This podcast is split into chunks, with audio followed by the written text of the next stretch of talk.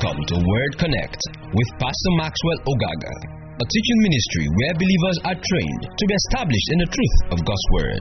For more information and free downloads, please visit www.thepastormax.ng.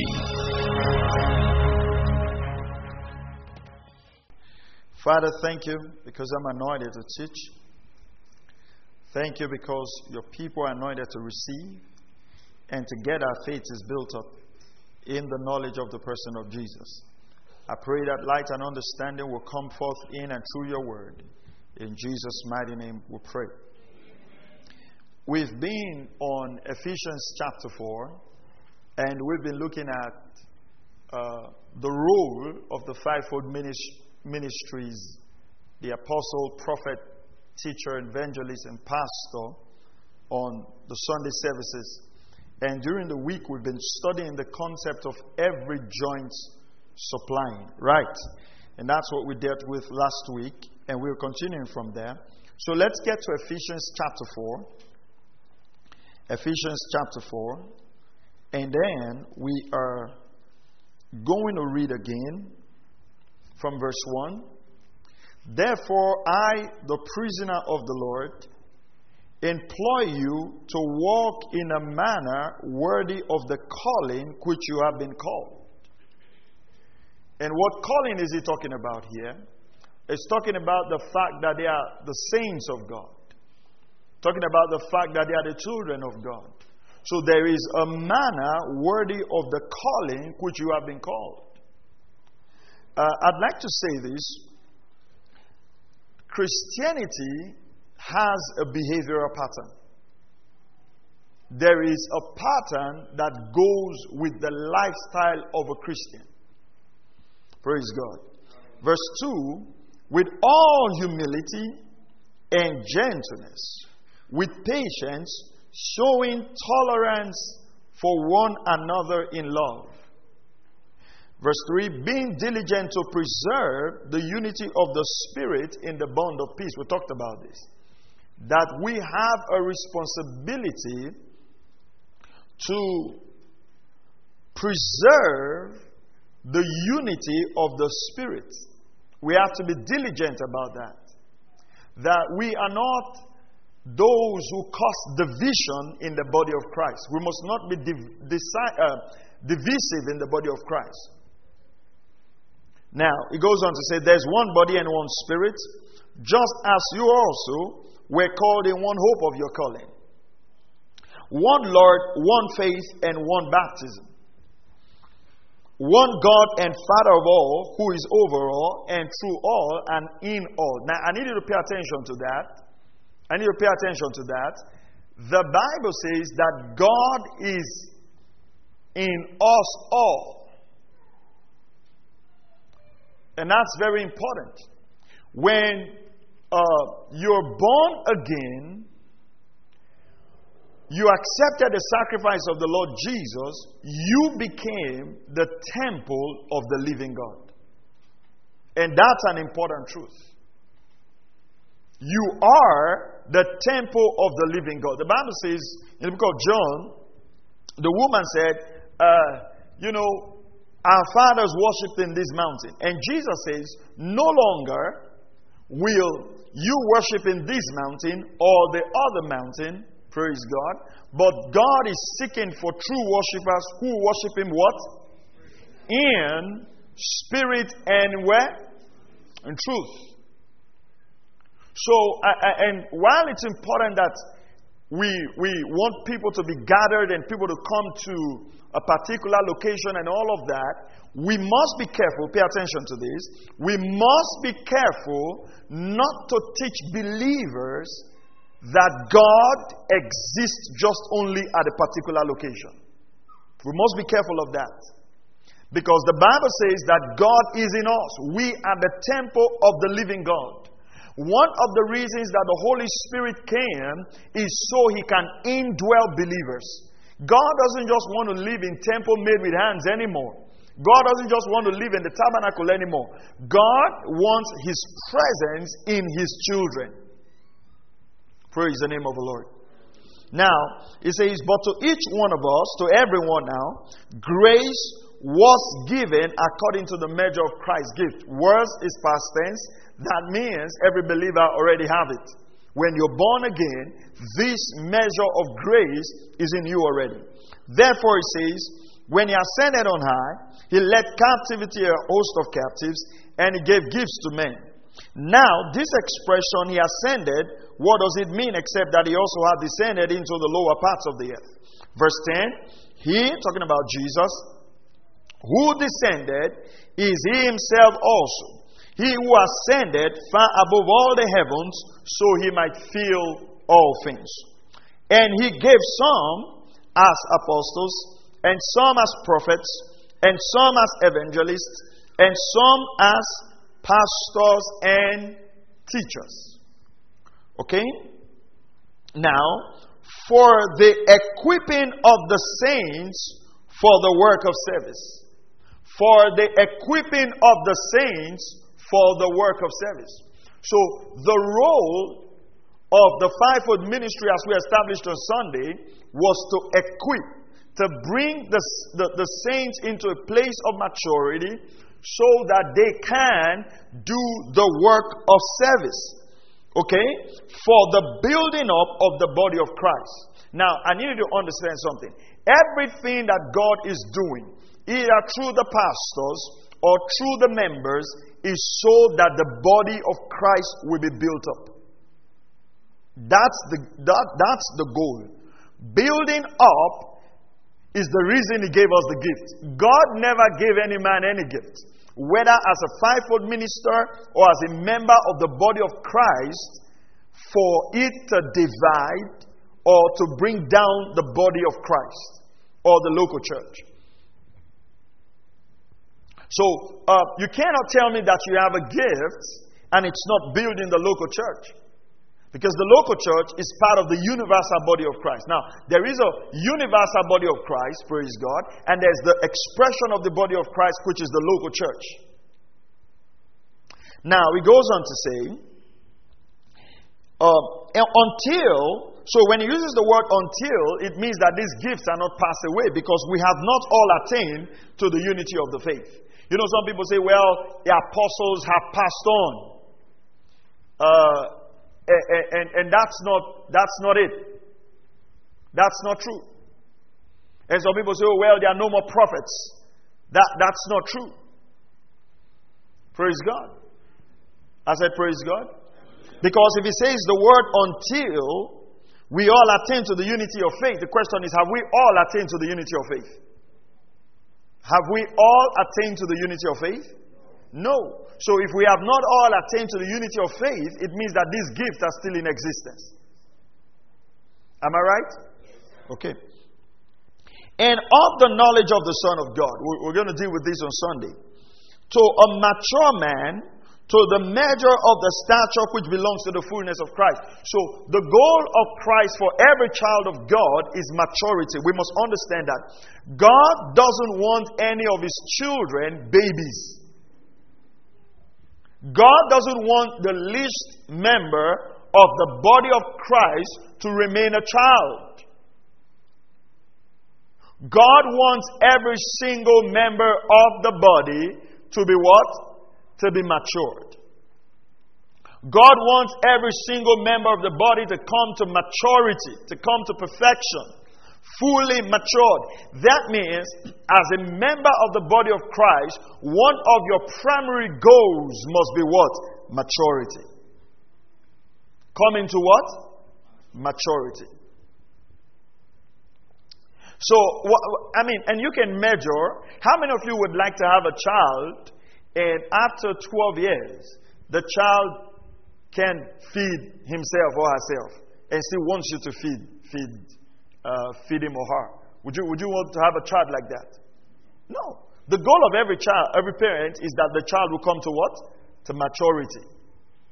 And you know, sometimes, praise God, when uh, your child, your older child, for instance, your, if your older child is doing something and your younger child is doing the same thing, Praise God. When you want to punish them, you punish the older one. And sometimes they are surprised. Why didn't you punish the younger one? What are you going to tell them? Are you here or you're going home? What, what are you going to tell them? You are older, so I expected you to be what? More what? Matured. You're going to use that word. Am I right? Are you here? You're going to use that word. That I expect you to be what? More matured. Why? Because maturity comes with what? Responsibility. So, what God wants you, you know, there are certain things you do, and, and, the, and the Lord looks at you and say, Hey, I expect you to be more matured. I expect you to be more matured. You know, certain trials come our way and we go crying, Oh God, why me? Oh God, why me? you know, and the Lord is saying, Well, I expect you to be more mature to handle this thing. That's why sometimes when people get born again, they say, Well, in those days when I used to get born again, any little thing I pray, God will answer me. But this time it's like God is not hearing me. No, He's hearing you. You were praying baby prayers. And He was just answering you. Now He expects you to pray more mature prayers. You know, God doesn't expect you to come now and say, Oh God, Oh God, see what the devil is doing. The devil is after my life. I don't know why. and he's like, then cast him out. He says, give no place to the devil. That means if the devil is running after you, don't give him place. Don't give him space. Don't give him foothold. Cast the, cast the devil out. You know, some of you have pains come on your body and you don't cast the pains out. You don't take authority over the devil or things are happening to you, you don't take authority over the devil, you're just busy crying. And God is expecting you to be matured. Glory to God. Now, he goes on to say, as a result, as a result, as a result of what? As a result of the first three verses we've just read. As a result of the pastors equipping the saints, as a result of the saints coming up to maturity, as a result of the pastor getting their job done, the Bible says, as a result, we are no longer to be children. Now, this is interesting. I, I was studying this today and I looked at it again. Well, I never saw this. You know, it says, as a result, we. Now, here is Paul talking. So he's referring to both himself. He's referring to both himself. That as a result, did you see that there? Are you here? Did you see that there? Paul says, as a result, we are no longer to be children. Did you see the word we there? We would mean what? We would mean us. You guys are a brilliant church. Us will mean who and who? he said, we will mean us, us will mean everybody. Now, everybody will mean who now? The both of us. Everybody would mean what? Everybody would mean the fivefold ministers and the saints. So that tells me that the fact that God has called you to be a fivefold minister doesn't mean that you're matured. Because it's the calling of God. Listen carefully to this. The calling of God is not an attestation of maturity. The calling of God is the grace of God. Are you hearing what I'm saying? Come on, are you hearing what I'm saying? So, uh, I, I, mean, it's like we're all seated in this church right now. And I say, hey, Brother Matthew, I want you to help me put this pulpit in the right place. And I say, well, Sister Cynthia, I want you to help me take care of the children. Do you realize that the fact that I said Brother Matthew should come and help me put this pulpit in the right place doesn't mean that automatically Brother Matthew is a matured man? Are you following this? So, Brother Matthew has to go to work on his maturity also because, now listen carefully to this, the maturity of the pastor and the maturity of the saints will follow the same process. They have to feed on the word. So sometimes, ah, he's a pastor, but why did he behave like this? That we're not tossed to and fro. Because some pastors are actually tossed to and fro by every wind of doctrine. You see, some pastors change their messages every time. They say, oh, this is what is reigning. They change their message. This is what is reigning. They. That pastor is still being tossed to and fro. Look at this now. It says, as a result, we are no longer to be children, tossed here and there by waves and carried away by every wind of doctrine, every wind of doctrine, by the trickery of men the trickery of men. So, some fivefold ministers that are false get about tricking men. Paul says some preach Christ out of envy. Some say, Paul says, we're not those that peddle the word of God. To peddle means to hawk it, to sell it. There are some ministers that sell the word to the highest bidder. They sell the anointing to the highest sower. There are some peddlers of the word. Now look at this now. By craftiness in deceitful scheming. You know, I, I saw I saw a message, and, and I'm, I, I really want to speak boldly against this. I saw a message, a church wants to do a program on redeeming the firstborn. That's a lie from the devil. I've taught a message on that before. And you got some large denominations doing it as a program that every firstborn child needs to be redeemed because when you're a firstborn child, you're under a curse. In fact, if they study their Bible carefully, the scripture says in the book of Exodus that everyone who opens the womb belongs to God. What that actually means is that every firstborn son is blessed because you're the one that opens the womb. In fact, in fact, the scripture says whether of human beings or animals. So your firstborn animal is actually blessed. But then you have whole churches setting up programs to deliver the firstborn. And because you're first, well, I'm actually a firstborn. But I mean, I'm not cursed. But but you know, you know, it's a wrong thing to start teaching people that because they are the first children of their family, they are under a curse. Because the truth of the matter is that if you're the first child in your family, you would realize that most of your life you would you would you would you will you would end up, you know, whatever money you make, you might end up splitting it with your siblings and your parents just to get everybody in the family coming up. Are you following what I'm saying? That's why in the scriptures, the firstborn was always given the double portion. The double portion is not double anointing, it's double portion as it is. Now, why the firstborn is given the double portion, is that one portion is for himself and one portion is to take care of the family. So when Elisha told Elijah that they want a double portion of the anointing, he wasn't just speaking about anointing, he was speaking about the resource to take care of himself and to take care of the other prophets who were the the sons of the prophet. That's why when Elijah came back, Elisha came back and parted the waters, the sons of the prophet came down and bowed to him because by that impartation they now recognized that Elisha had taken the place of the father. So double portion is not, I just want over anointing. You know, people go about saying Elisha performs his miracles and other. It's good, but double portion in the scripture is for the firstborn so he can take care of his brothers. And when we live in a society like this, particularly where there's so much poverty in the system, if you are a first child, the tendency that you, you might not be able to break forth so much because you're, you're belabored. You, uh, you understand what I'm saying? With parental responsibilities, it doesn't mean you're under a curse. Go get my message and listen to that. That's just the trash being peddled that talks about the scheming of men, the craftiness of men, because the end result of all this is that you should sow a seed for your deliverance because we have thieves who come on the pulpit. That's the end result. That's the end result. Now, again, the, oh God, these same people will teach this truth, and then the next Sunday they will come and say, He who is in Christ is a new creature. Can you just stay in one place? Are we new creatures in Christ or we are cursed? Let's just choose which side we are. It's like saying, I'm a sinner saved by grace. You're not a sinner saved by grace.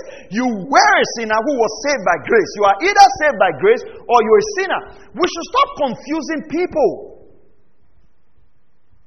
How can you say that a child of God who is the firstborn in his family is cursed? You know, these things get me angry. Ephesians chapter 4, let's go on. But speaking the truth in love, like I've just done. I've just spoken the truth in love.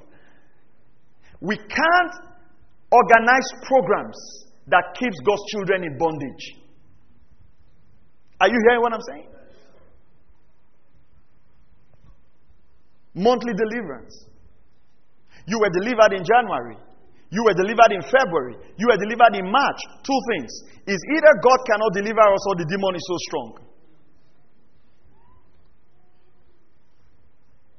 Mary Magdalene had seven devils in her. Jesus got her saved, got her delivered. She followed Jesus, and there was no record in scriptures again where she attended another deliverance. Because you know why they deliver people every month? I'll tell you this. You know why they do monthly deliverance for the same people?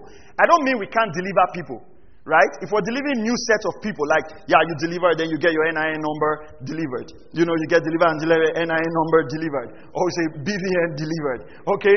Now, now, if we're delivering the same people, it means we're not reading the scriptures. Because you know what the scripture says? The scripture says that if a spirit is casted out from a man, and that place is empty, that the spirit will go back and bring seven more wicked spirits and come and occupy that person. So, this is what happens. We deliver people, we don't teach them the word of God. So, the next month, the demons come, Bring seven more wicked ones. We deliver them again, we don't teach them the word of God. If we really love those people, it's good to just leave them with one demon. She's like, you know what? You just have one demon. It's fine. Because if I deliver you and I don't teach you the word of God, seven more wicked ones are coming. That's why, I mean, we laugh about this, but that's the truth of the scripture. That's why people who go to this monthly deliverance, their life keep getting worse and they keep coming for deliverance because in actual truth, the word of God says, when you set a man free, the next responsibility is to teach him the scriptures so he can stay free. But then we deliver them and we leave them like there are more wicked spirits and their life keep going down and they need to keep coming for prayers because even the pastor is a baby. Are you hearing this now? Well, that's just bonus. Let's get into the word. From the whole body, speaking the truth in love, we are to grow up in all aspects. You know how many aspects? All aspects into him who is the head, even Christ. Now, when they talk about all aspect, that's very important, right? Because some people grow up in one aspect and they don't grow up in another aspect. Okay? Now it goes on to say, from whom, talking about Jesus, now he says, uh, get, get a scripture up there. So he says, look at it carefully. Look at it carefully. No, go back and look at it carefully. Yeah. But speaking the truth in love there's a comma there. We are to grow up. We, talking about us in the first line, we are to grow up in all aspects into Him, right? Who is the head, even Christ. So He identifies the head as Christ, right? Comma. So it's continuing, verse 16, it's continuing.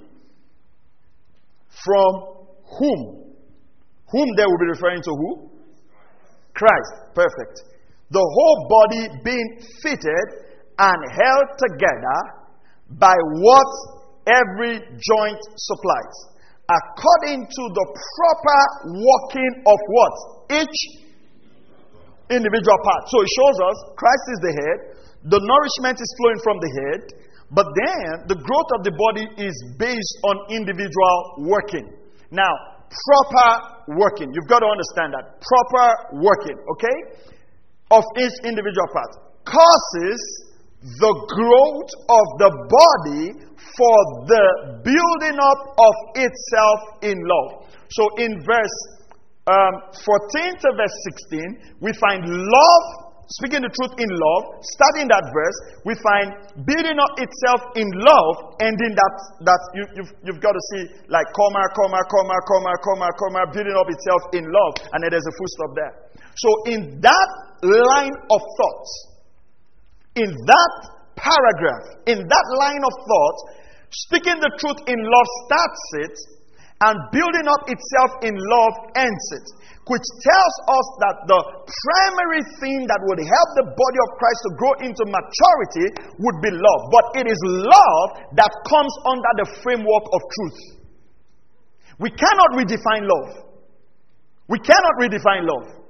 It has to be love which is founded on truth. Because everybody can come with their own definition of love. In fact, I read about a popular minister, I don't want to mention his name in the US, brilliant writer, who is coming up to say, well, it's okay for gay marriages and all that because it's an expression of the love of God. That's rubbish. That's, that's absolute rubbish. Romans chapter 1 tells us very clearly and speaks against this thing. But then, the love has to be in the context of truth. And truth is a person, Jesus. Truth is not just ideas. Because then everybody can come and say, This is my truth. Are you hearing what I'm saying? So we cannot be selective of truth. Okay, so we go on. He says, okay, so I'll, I'll, look at here now, verse 16. From whom the whole body, being fitted and held together by what every joint supplies, according to the proper working of each individual part, causes the growth of the whole body for the building of itself in love. Now, go to Colossians chapter 2, verse 19. Let me show you something there. Colossians 2, 19 because the body is held by ligaments. Biologically, you've got ligaments all over your body. You find it in the Bible, Colossians 2:19.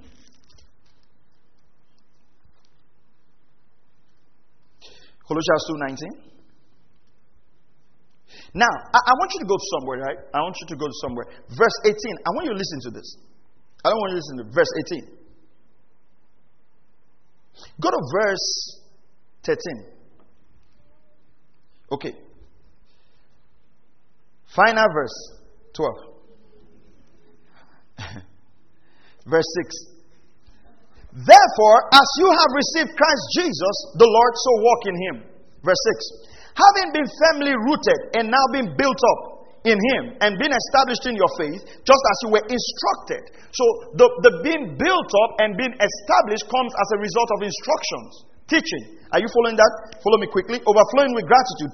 Now, go to verse 8. Go to verse 8 because if you read Ephesians chapter 4, verse 11, after it talks about the building up of the body of Christ in verse 12, then it talks about the fact that we're not tossed about by every wind of doctrine, we're not carried by every scheming of men. Are you still there? I'm going to go fast, so follow me. Verse 8 says, See to it. Now, verse 6 says, "You receive Christ Jesus. Walk in him. Be rooted. Observe that word. Be rooted you are being built up, established in your faith. Those are strong words. Rooted, built up, established, which speaks of progressive development. Am I right? Okay, progressive development. All right. Now he goes on to say, verse 8. Now see verse 8. See verse 8. See to it that no one takes you captive through philosophy and empty deception, according to the tradition of men, when they say firstborns are cursed according to the elementary principles of this world. Some of those things are traditions from ethnic and Nollywood movies that they start teaching as God's word, rather than according to Christ. For in him all the fullness of deity dwells in bodily form. And in him you have been made complete. So there's nothing wrong with you.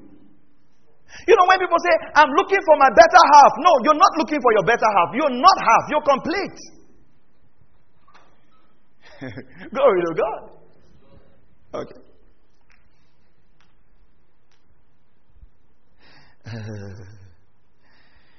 and he is the head over all rule and authority.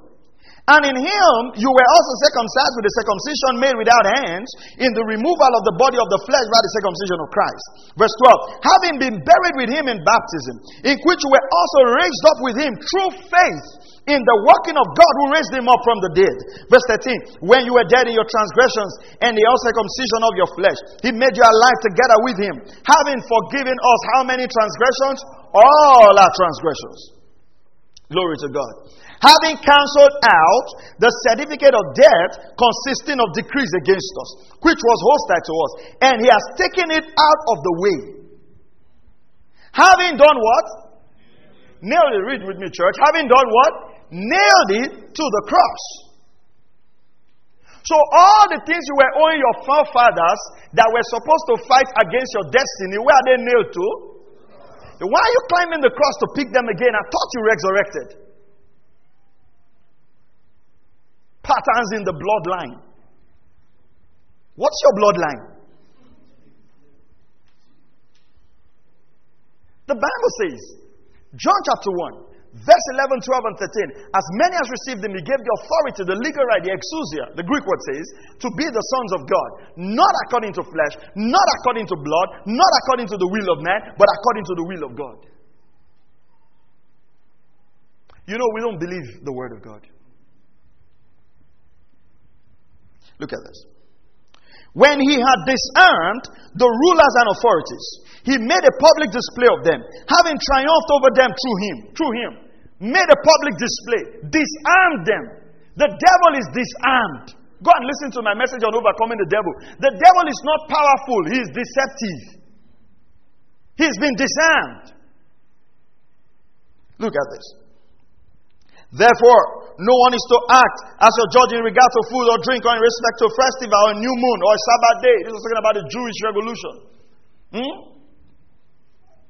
Jewish uh, festivals and all of that are still no Christians who are born again who would not eat what they don't eat in their town because it's going to affect them. You are a baby.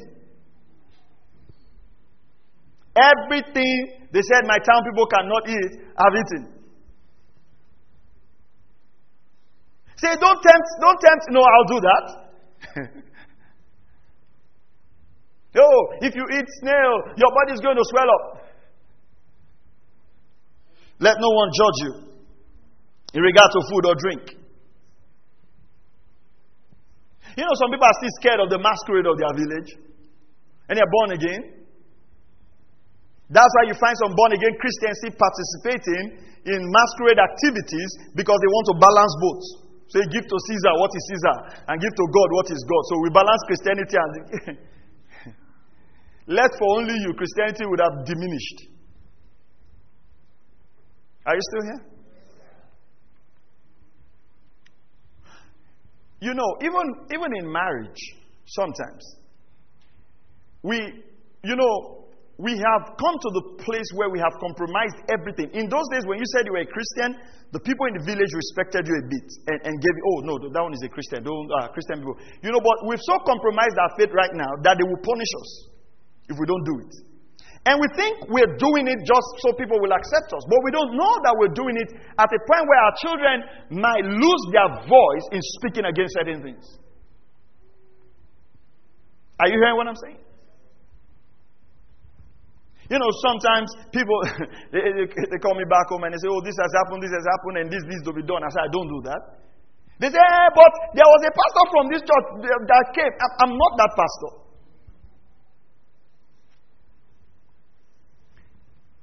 Are you hearing what I'm saying now? And said, hey, but if you don't do this, nobody will do this. Hey, hey, let's be like, you know, I don't know why. oh, God Almighty. Who would you rather obey? And so if people don't like you, who cares?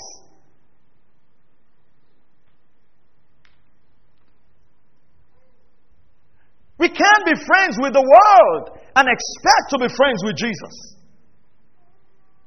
Are you hearing what I'm saying? The church of Jesus needs to stand out. Are we going to be persecuted? Yes, sir. Welcome to the club. It's part of the gospel. Oh, but everybody's doing it. Excuse me, sir. My name is Maxwell Ogaga. Not everybody. Jesus did not die for me to compromise my faith. He went on the cross so I can stand boldly for him. You cannot change a world that you are fallen in love with. Praise God. Well, that's extra. Let's go on.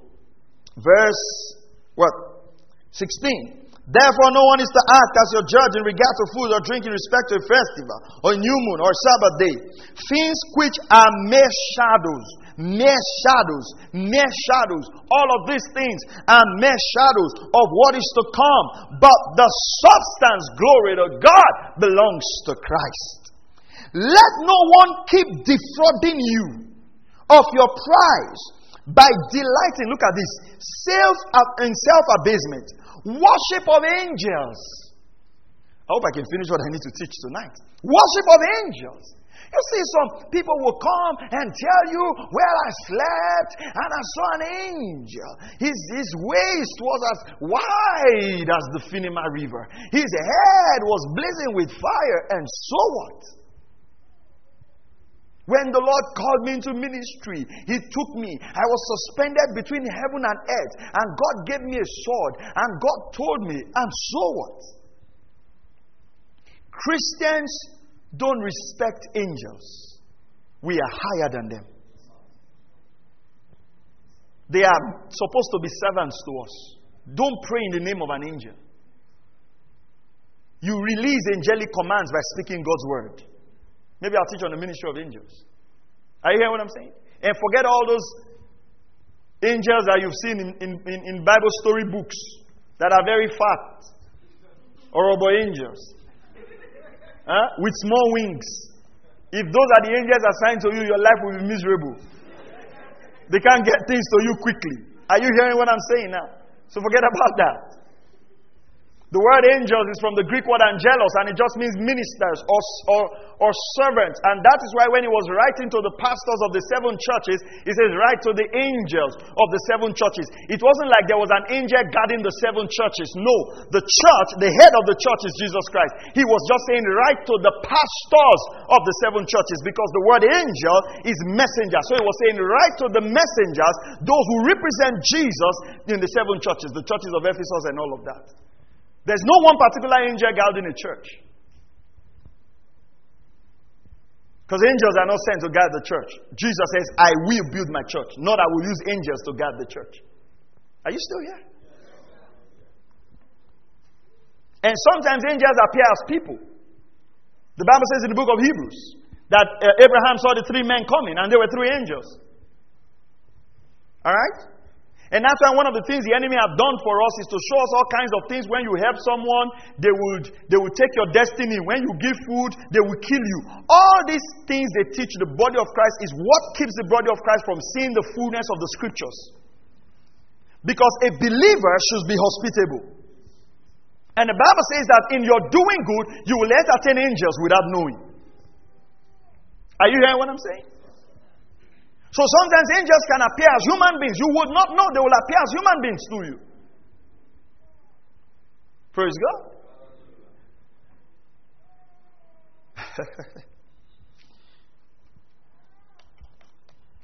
Thank you, Lord Jesus. Glory to God. Let no one keep defrauding you. Hmm?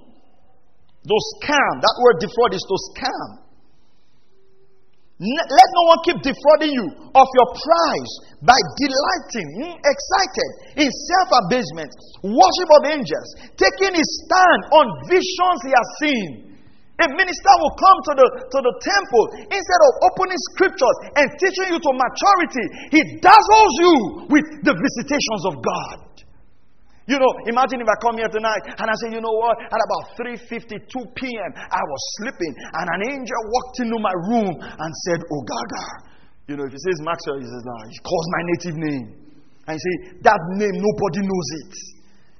And he says, "I specially anointed you to go and rescue my generation," and says all these kinds of wonderful things. You know what?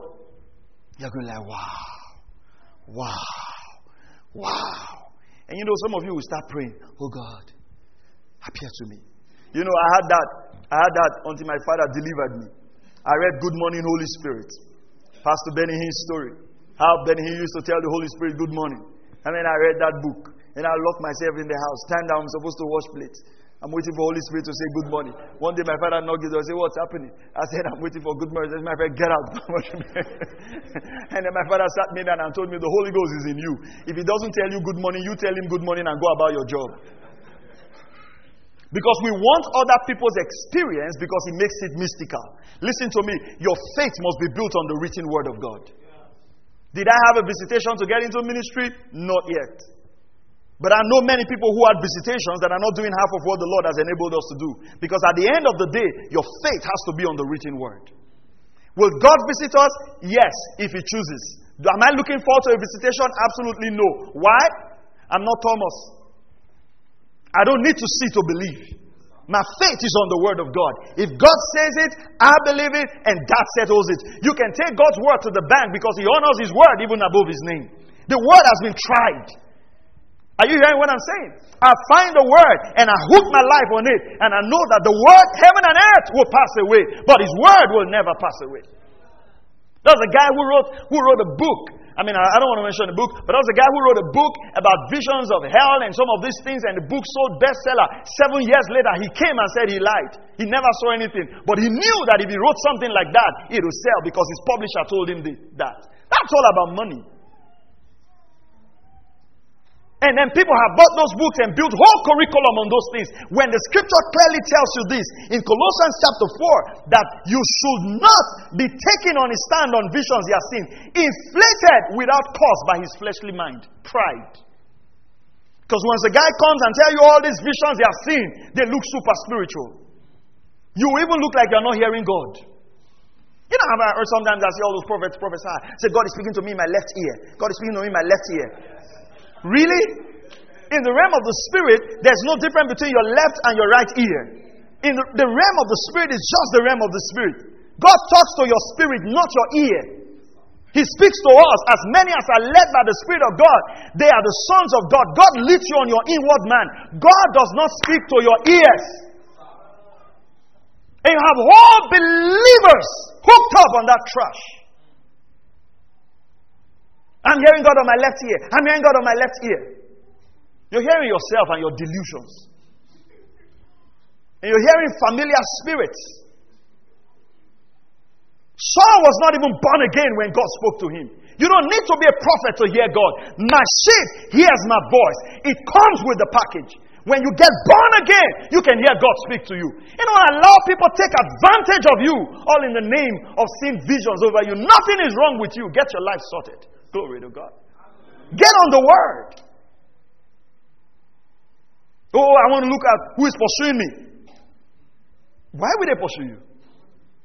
You are broke. You don't have a job. You don't even know why you are here. And they are pursuing you. What will the devil gain if he catches you? What would be his gain? I don't know why the devil is after my life. They are seeing my star. How much is your star worth? How much is your star worth? And then you keep going on to deliverance monthly. It's been three years. Your pastor has not been able to help you. The devil has not caught up with you because he's not pursuing you. He's busy with other serious things. Because the fact that you are deceived means you will self destruct. You don't even need him to pursue you anymore. He knows you will be on that path until you die. People saw the star of Jesus, they gave him gift. They are seeing your star, they are pursuing you. And someone say, Yeah, but Herod, you know, Herod, Herod wanted to kill Jesus. Read a bit of Bible history. In those days, there's only one king in the land.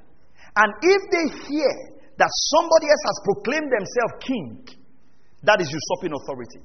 When they said we're looking for the king of the Jews, Say the, and they knew that it was written in the books. And so Herod was not just walking because he was wicked. Herod understood the books that the Messiah was going to come. He was going to be the king of the Jews. And they thought it was going to be a natural war. And that's what Herod was against Jesus. Are you hearing this now? Those guys were not serving God without the book. That's why when Simeon held Jesus, he said, I can depart in peace, for you have shown me the consolation of Israel. So the, every time when they went to the Jewish temple, they were looking for the consolation of Israel. So when Jesus picked up the, the scroll of Isaiah that day and read and said, This day is this scripture fulfilled in your hearing, those who had understanding knew that he was the Messiah. That's why when John the Baptist baptized Jesus, all the disciples of John the Baptist left him and followed Jesus. The first set of disciples Jesus had, they broke away from John the Baptist. Because they knew that if the Messiah had been identified, there's no need to follow John the Baptist anymore. Because this is where we should go. Everyone should head to the Messiah. When he says, I should decrease and he will increase, it's not just a statement of humility, it's a statement of knowledge. Because he knows that when the Messiah comes, everything should point to the Messiah. Because the Messiah was the hope of Israel. Although they thought it was a natural hope. Are you following this now? All right. That's your fourth extra, right? Where are we? Colossians. All right? Chapter 4. Let's see right there and see where we are. Colossians 4. Okay. Things which, which are mere shadow of what is to come, but the substance belongs to Christ. Let no one keep defrauding you of your prize by delighting in self abasement and the worship of angels. Self abasement, self abasement there would be a false sense of humility. Why am I on this scripture? But let's just follow the Holy Ghost. You know, self abasement, there will be a sense of humility. Huh? it's, it's like you see somebody fasting, they refuse to comb their hair, they refuse to brush, smelling teeth, scattered hair. And say, Oh, you say, I'm in a program. I'm in a program. That's, that's, huh? Put themselves through treacherous circumstance. Go to the mountain, lie down on the mountain and give somebody their phone. They will post on Facebook, I'm on the mountain for 70 days. I've not taken water. Type your prayer request. Did Jesus tell us to pray in private? Why, why is the word difficult for us to obey? You know, it's like people read the word of God and say, the word of God says go, go this way, and then they just turn and follow the next direction. Jesus said, do these things in private, then we go up there. okay. Look at this. Verse 19. That's where I actually want to go to and not holding fast to the head. That means all of these things means they are not holding fast to the head. Remember what we read in Ephesians? Hold fast to the head. Jesus is the head of the church, so he must constantly give direction to the church. Holding fast to the head, from whom the entire body being supplied and held together by what? The joints. Remember what we read in Ephesians? Every joint supplying. By the joint and ligaments does what? Grows with a growth which is from who? So it means that not every church growth is from God. Because the growth that God wants the body to grow must come from God because God is the head of the church. Now, how will that come from God and through the body? Now, it comes from God because in Ephesians 4 7, every believer has got the measure of Christ. So, as you supply the measure of Christ to the body, the body now grows into maturity. But this growth has to come from God. It doesn't have to come from any of the things we read in the first in the verse before this. Worship of angels. The and all of those things talked about now. Praise God. Now let's go to Ephesians 4. Thank you, Lord. Are you learning something tonight? Ah, God is good. Ephesians chapter 4. And verse 16. From whom the whole body being fitted. Now, that word fitted or fitly joined speaks about being together. All right? It, it's, it's almost like a harmony, produces a harmony. All right? Now, this happens when everybody is supplying, when everybody is contributing. Praise God. Now, all the body needs to be joined together to produce harmony. Now, let's look at this. I'll give you two examples. We'll do a practical example, but I'll give you this now. Right? Imagine this is my joint I told you about before, the first service. Uh, not first service, first session. This is my thigh bone, my, my femur, F E M U R. This is my tibia bone. Both are linked with the joint. Now, because both are linked with the joint and all the ligaments and all the muscles and everything is there, I'm standing this way. Now, imagine if, if my joint decides to go on holiday, you know, and then my leg decides to go here, and my thigh decides to go this way. You know, how many of you have bought uh, um, dolls for your kids. Eh? Huh? Yeah, and you know how the, what happens to the doll, right? They they pull the leg apart, and then you see the doll with her waist on the floor, and then your child comes and says, "I'm looking for the leg," and then they now look for the leg under bed, and then the hair. You know how many of you have seen kids like that? The head of the doll. So you're walking the house, you pick the head, and then you pick the body and then you look for the leg and you add it up. Now, that's exactly what it means. If everything is not fitted together, there will not be harmony. Okay? Now, every joint has to supply. Everybody has to supply for us to grow. Now, let's, let's look at a practical, a practical stuff. Is your stuff on Myra? Let's, let's, let's look at this. I want, I want him to play a song on, on, on a note. Okay? He's using four notes to play the song. So let's, let's, let's, let's see that. If you hear the song, I want you to know if you can. Are we good? Praise God. Are we, are we good on that?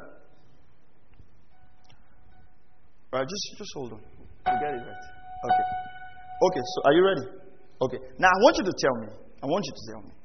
What song is this if you hear it? Now listen carefully.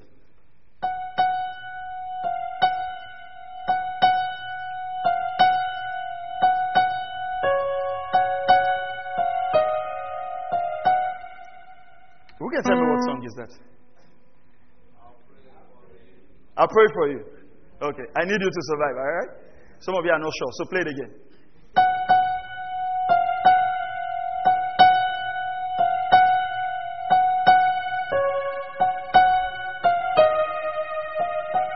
Now, do we agree that that's the song?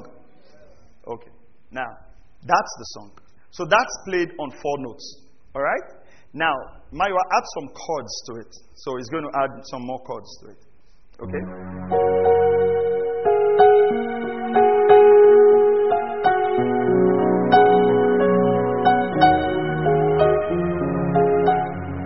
Now, now it's the same song, right? Which is more beautiful to your ears? The second one. Are you sure? Okay. So, so, so play the second one again. Let's let's listen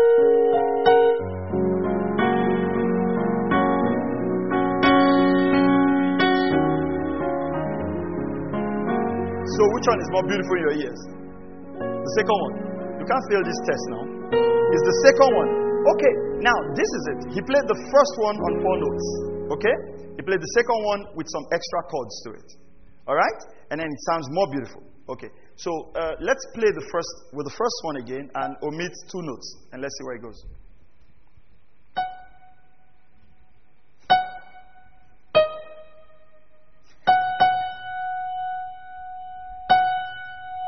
Sound?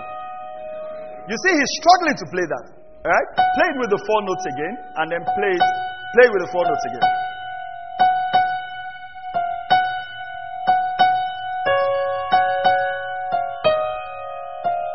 Okay, now play it again and omit two notes. Try to play it and omit two notes.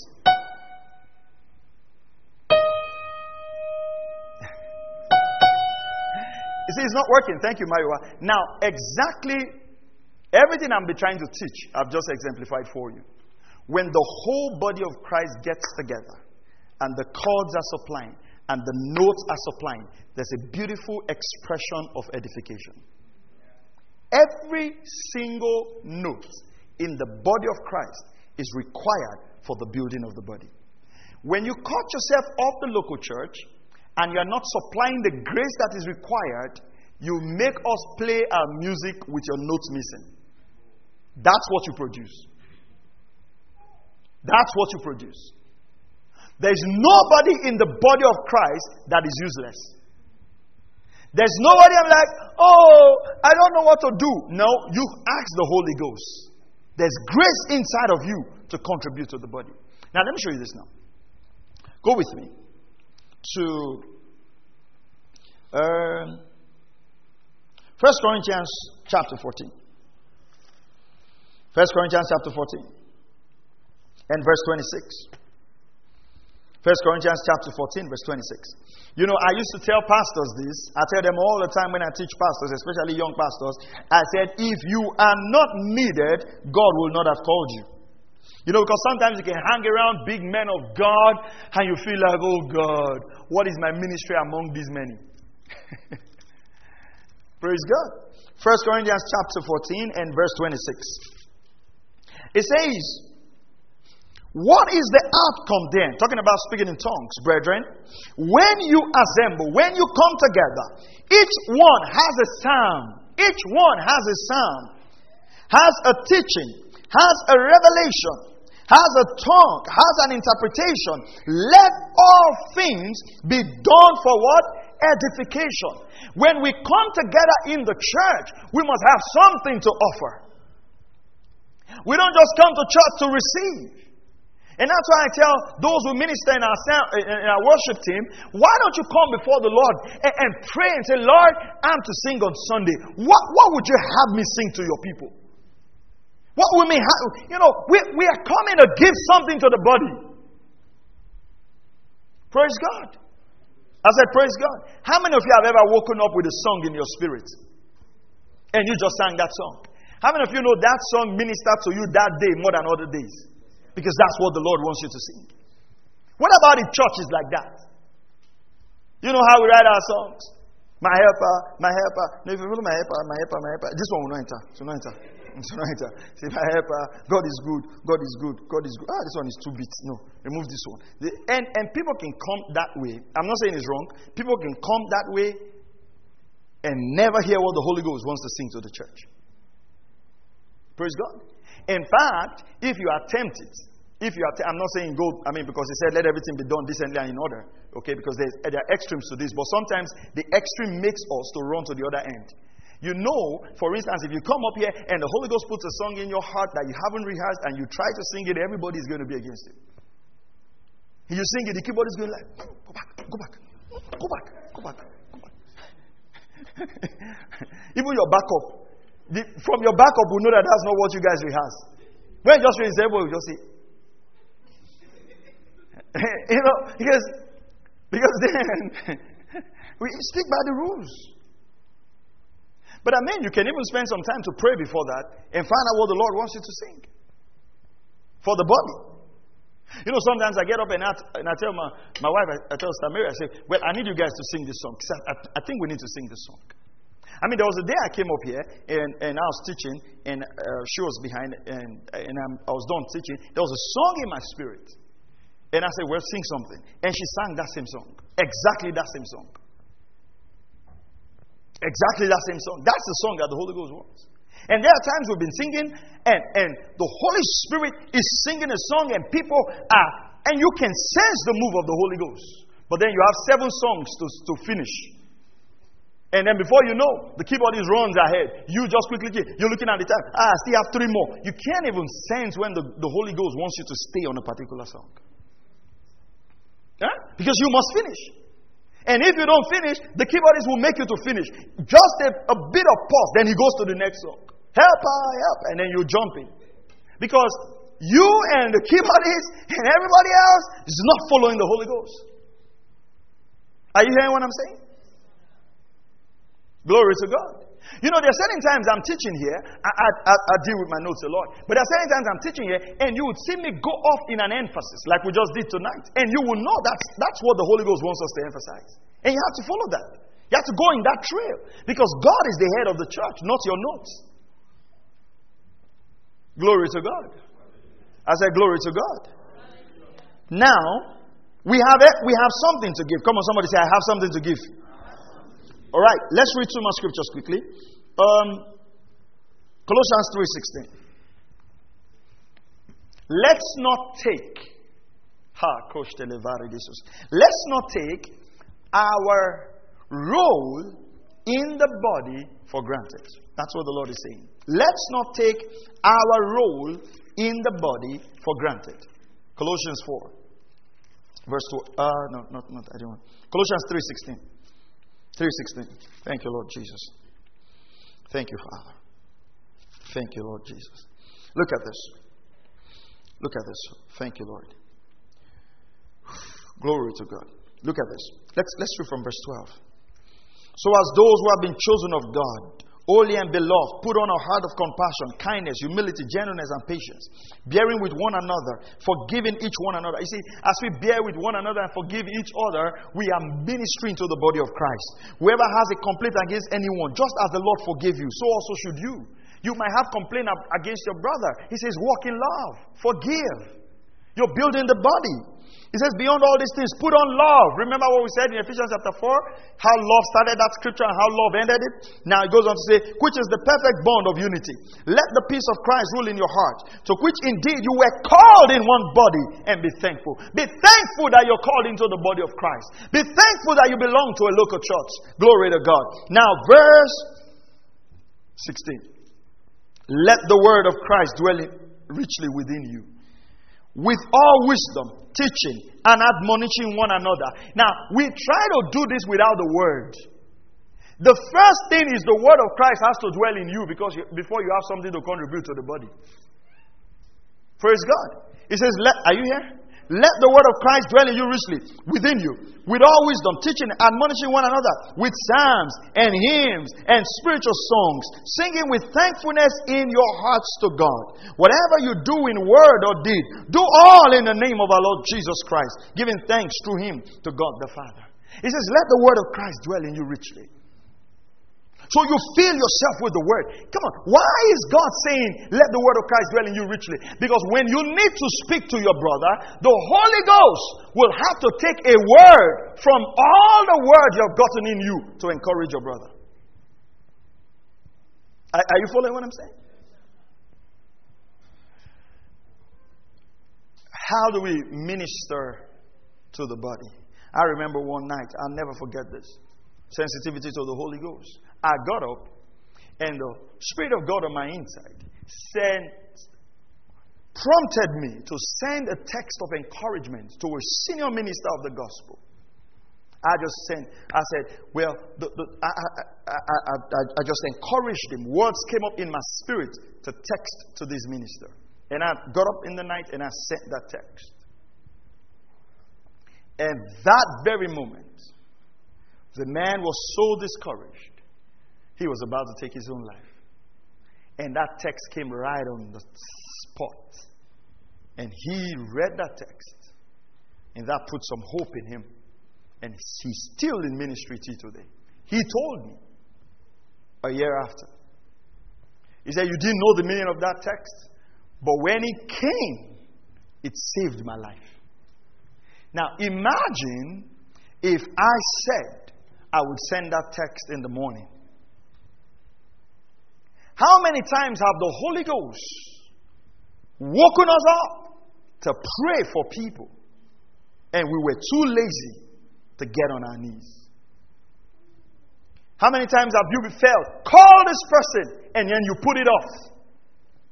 Because when we talk about ministering to one another, what we want is to come to the local church and speak in tongues so people we know that we're spiritual. No, He wants you to do this in the body. Glory to God. You know, the Lord can anoint you to be a psalmist. You know, everybody now wants to sing and blow, sing and have two million followers. But how many of us today long for people like David who would sing and evil spirits in people would jump out of them. Are you hearing what I'm saying? Listen, let me tell you. If you're called into the music ministry in the body of Christ, you're not called to become a celebrity. You're called to be a minister of the gospel. And I see a lot of music ministers, upcoming music ministers about that. All they're concerned is their hairdo.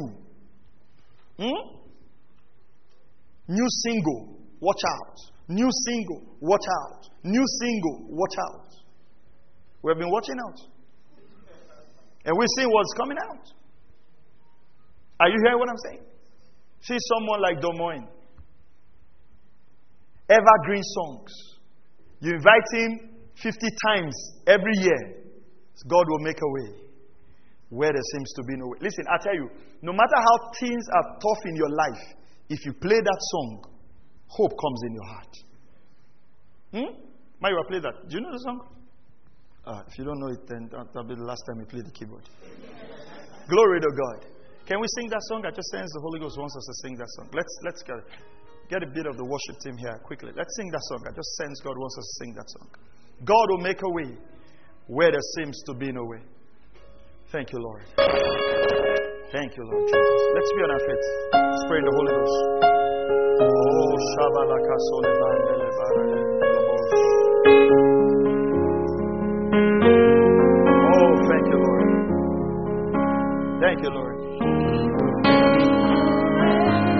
That's it. Don't wait for the worship team. Let's sing unto our God. Keep the cameras on. Keep the cameras on. Oh, Brandele de Bosse.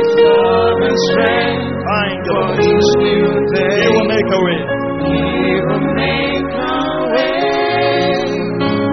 He will make a way. Come on, church, let's sing it. God will make a way. Oh, he will make a way. There seems to be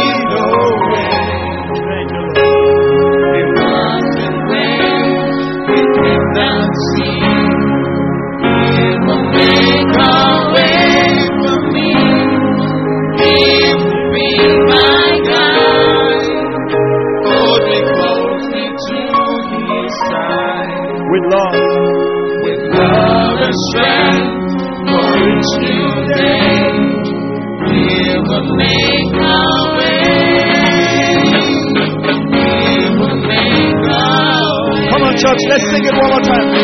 God will make our way. Oh, He will make a way where there seems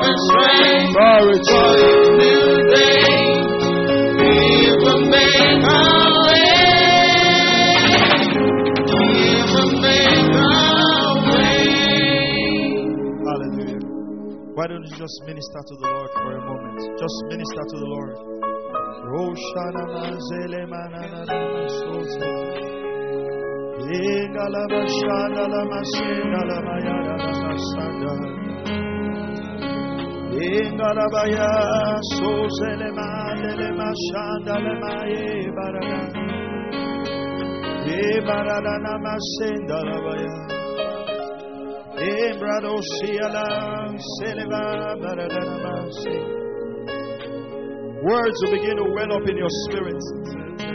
Words will begin to well up on your spirit.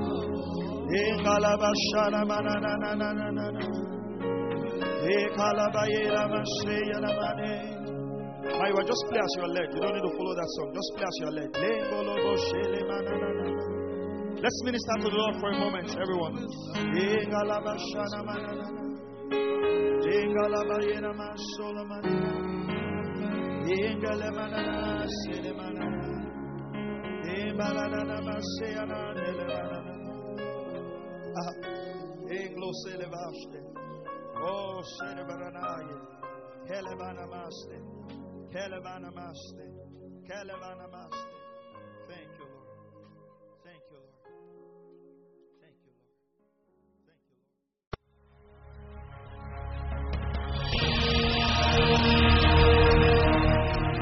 Thank you for listening to Word Connect with Pastor Maxwell Ogaga.